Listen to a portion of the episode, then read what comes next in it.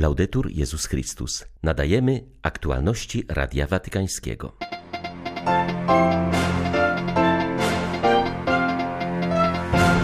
Franciszek ma lekką grypę, z tego powodu odwołano wszystkie zaplanowane na dziś audiencje. Stolica Apostolska przypomina niemieckim biskupom, że w Kościele katolickim są kwestie niepodlegające dyskusji. Dziś na Ukrainie obchodzi się Dzień Pamięci Ofiar Wielkiego Głodu. Jak podkreśla arcybiskup Szewczuk, to czas wspominania, ale także szukania rozwiązań, aby takie tragedie się nie powtarzały, pomimo imperialistycznych zapędów niektórych. dwudziestego piątego listopada wita Państwa ksiądz Tomasz Matyka. Zapraszam na serwis informacyjny. W Rzymie zmienia się pogoda. Meteorolodzy zapowiadają znaczne obniżenie temperatury. Wzrasta przy tym liczba typowych dla tej pory roku dolegliwości, które dotknęły również osiemdziesięciosześcioletniego papieża. Jak poinformował Matteo Bruni, dyrektor Watykańskiego Biura Prasowego, Franciszek ma lekką grypę i dlatego musiał odwołać zaplanowane wcześniej na dziś audiencje. Wczesnym popołudniem Ojciec Święty przeszedł tomografię komputerową w szpitalu na Wyspie Tyberyjskiej, aby wykluczyć ryzyko powikłań płucnych. Wynik badania był negatywny i papież wrócił do domu Świętej Marty. Sieci społecznościowe nie mają usidlać, lecz wyzwalać, pielęgnować komunię wolnych ludzi, wskazuje papież w przesłaniu na trzynasty Festiwal Nauki Społecznej Kościoła. Ojciec Święty odnosi się w tekście do tematu tej dorocznej inicjatywy Kościoła katolickiego we Włoszech. Brzmi on hashtag socially at free, społecznie wolni. Franciszek zauważa, że sam Kościół jest swoistą siecią utkaną przez komunię eucharystyczną, które zjednoczenie nie opiera się na polubieniu, lecz na prawdzie, na amen, które wypowiadamy, przyjmując ciało Chrystusa, a wraz z Nim również innych ludzi. W porównaniu do frenetyczności informacji, która z kolei prowokuje zachłanność w relacji, takie amen jawi się jako prowokacja i zachęta do wyjścia poza kulturowe spłaszczenie. Papież podkreślił, iż komunikacja osiąga swą pełnię w całkowitym oddaniu się drugiej osobie. W tej relacji wzajemności rozwija się sieć wolności, napisał Ojciec Święty. Zachęcił on uczestników festiwalu do refleksji nad ewangelicznym rozmnożeniem chleba. Ukazany w tej scenie Jezus okazuje troskę o całego człowieka. Nade wszystko jednak naucza. Pierwszym pokarmem jest prawda, którą on przekazuje. I ludzie zadają sobie wiele trudu, aby go słuchać. Podróżują za nim wiele kilometrów, choć to, co mówi, jest trudne i wymagające. A jednak słuchają go, ponieważ ma autorytet. Jego komunikacja jest prawdziwa, bo jest inspirowana miłością. Podczas trwającego do dziś w Weronie Festiwalu Nauki Społecznej Kościoła biskup Domenico Pompili powiadomił o planowanej wizycie Ojca Świętego w tym mieście. Ma się odbyć osiemnastego maja. W programie przewidziano udział papieża w pacyfistycznym wydarzeniu Arena Pokoju, wizytę w więzieniu oraz mszę na stadionie dla ogółu wiernych. Nasz sposób bycia jako Latynoamerykanów stanowi swoistą syntezę, która integruje i godzi elementy kultur przedhiszpańskich oraz różnorodnych tradycji europejskich. Ta synteza była czasami przeprowadzana z użyciem przemocy, a w wielu innych przypadkach poprzez braterstwo. Wskazuje tak papież w liście do uczestników spotkania między duszpasterzami, biskupami, a zaangażowanymi w politykę świeckimi z krajów boliwaryjskich. W swoim tekście Franciszek podkreśla, że dokonane połączenie wielu różnych różnych tradycji okazuje się czymś więcej niż tylko sumą poszczególnych części. Daje ona nawet pośród nowych wpływów kulturowych z całego świata pewne poczucie braterstwa wszystkim ludom Ameryki Łacińskiej. Ojciec Święty zaprasza uczestników tego spotkania do budowania mostów. Wskazuje na szczególną misję chrześcijan, którą nie jest zwykły aktywizm, ale oddanie swojego życia za innych. Czasem chodzi o nadzwyczajne ofiary, jak śmierć męczenników, a czasem o ciche akty przebaczenia, również z stanowiące mocne świadectwo. W związku z tym Franciszek zachęca do praktykowania stylu Samarytanina w polityce, pełnego troski o potrzebujących. Tylko w otwarciu na innych, na dialog, można bowiem znaleźć nowe drogi rozwoju dla poszczególnych ludów, zaznacza papież.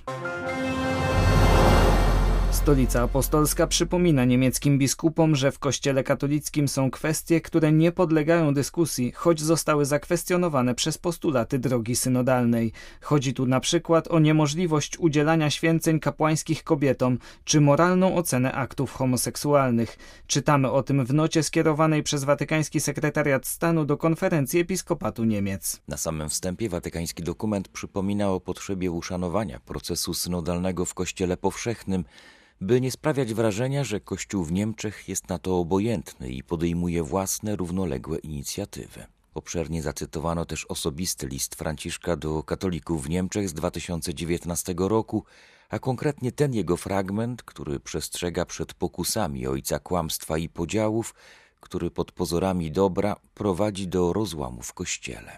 Stolica Apostolska zapewnia biskupów o gotowości kontynuowania dialogu na temat kwestii zawartych w propozycjach niemieckiej drogi synodalnej. Zastrzega jednak, że nie wszystkie można traktować w ten sam sposób.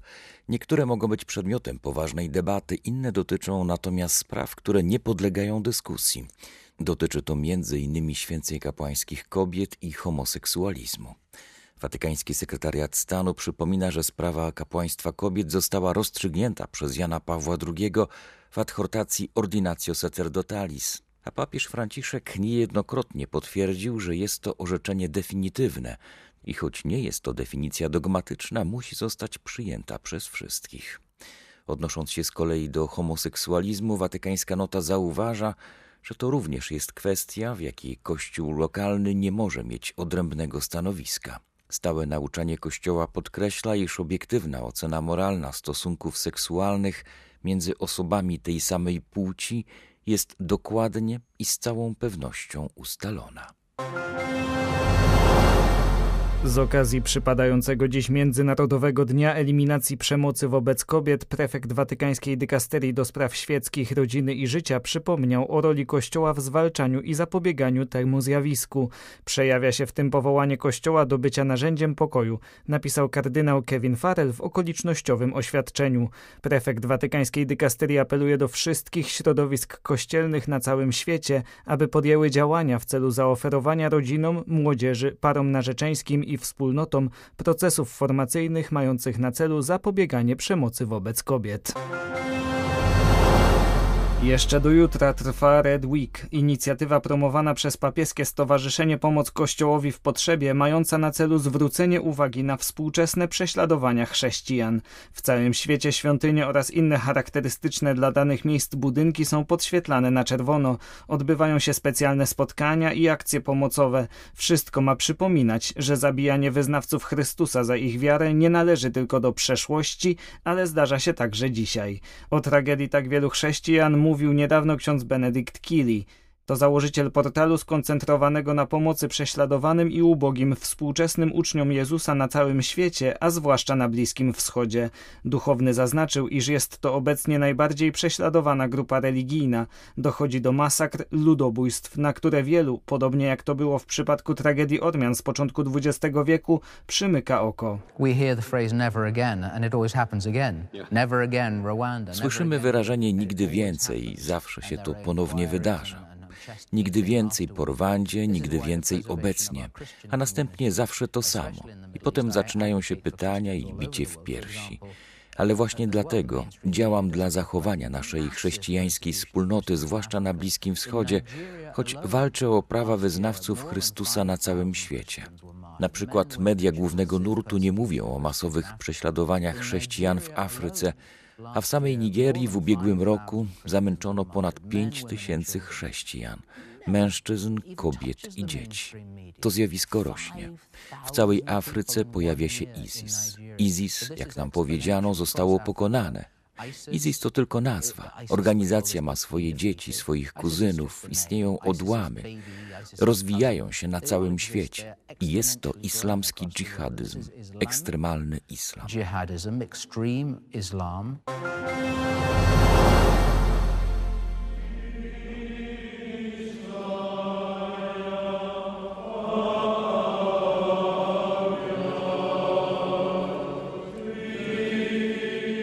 dziś, w czwartą sobotę listopada, Ukraina obchodzi Dzień Pamięci Ofiar Wielkiego Głodu i Represji Politycznych, wspominając tragedię sprzed dziewięćdziesięciu lat, kiedy komunistyczne władze sztucznie wywołały tzw. Hołodomor. Przedstawiciele kościołów i wspólnot religijnych wraz z parą prezydencką modlili się za ofiary tych okrutnych wydarzeń w Ławrze Peczerskiej w Kijowie. Nie brakło tam przedstawicieli Kościoła katolickiego obu obrządków.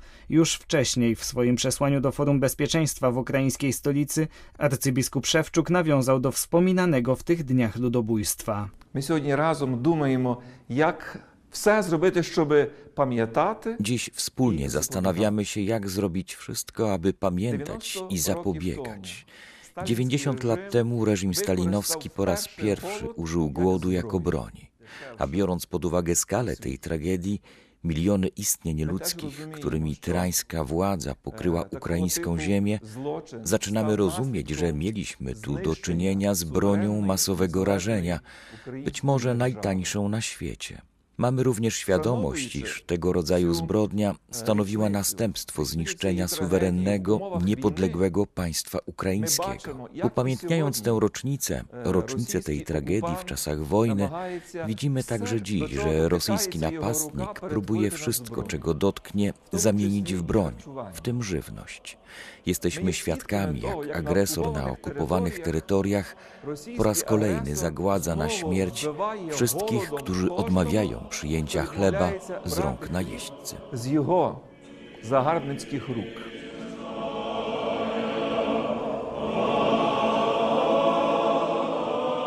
Ukraina nie umarła dziewięćdziesiąt lat temu. Wolność wyrosła z nasion ukrytych w dłoniach naszych braci i sióstr. Żadne zło nie może zniszczyć tego żniwa. Takie słowa znajdują się z kolei w przesłaniu synodu miejscowych biskupów grecko-katolickich na przypadający dziś dzień. Hierarchowie podkreślają nie tylko tragedię Hołodomoru, ale też niezłomnego ducha swoich rodaków wobec imperializmu. W tekście biskupi przypominają, że dziewięćdziesiąt lat temu Ukraina została zamordowana z zimną krwią na bezpośrednim rozkaz i według przemyślanego planu totalitarnego reżimu komunistycznego pod przywództwem Stalina, mającego na celu zniszczenie naszego narodu, jego tożsamości i położenie na zawsze kresu jego nadziejom na wolne życie. Jak zauważają, takie działanie nie stanowiło przypadkowego odstępstwa od historycznej tradycji Moskwy. Przeciwnie, było to najkrwawsze ucieleśnienie wielowiekowej ideologii rosyjskiego imperializmu, który zawsze pałał nienawiścią do Ukrainy, gardził każdym sąsiednim narodem i chciwie wkraczał na światowe przestrzenie. Papież Jan Paweł drugi w liście do Ukraińców napisał o Hołodomorze, że rana ta dotknęła fundamentów całej ludzkości, wskazuje przesłanie. Hierarchowie zaznaczają, że niesprowokowana, cyniczna, ludobójcza wojna Rosji przeciwko Ukrainie ma ten sam cel, jaki przyświeca Kremlowi podczas Hołodomoru: eliminację narodu ukraińskiego, zniszczenie jego wolności i przyszłości, wchłonięcie jego dzieci przez bezduszny i pełen desperacji system totalitarny. W obliczu tych nowych tragedii, podobnie jak to miało miejsce w czasach Wielkiego Głodu, ukraiński kościół grecko-katolicki nie może pozostać bezczynny. Stąd apeluje o powstrzymanie zbrodniczej działalności rosyjskiego imperializmu, tak samo jak czynił to dziewięćdziesiąt lat temu. Prosimy o bardziej aktywne rozpowszechnianie prawdy o wojny na Ukrainie na całym świecie, aby propagandowy fałsz wroga nie znalazł miejsca w sercach ludzi, apelują biskupi. Przypominają, że służba prawdzie, przywracanie i ustanowienie sprawiedliwości jest wspólnym mianownikiem wszystkich ich działań. Były to aktualności Radia Watykańskiego. Laudetur Jezus Chrystus.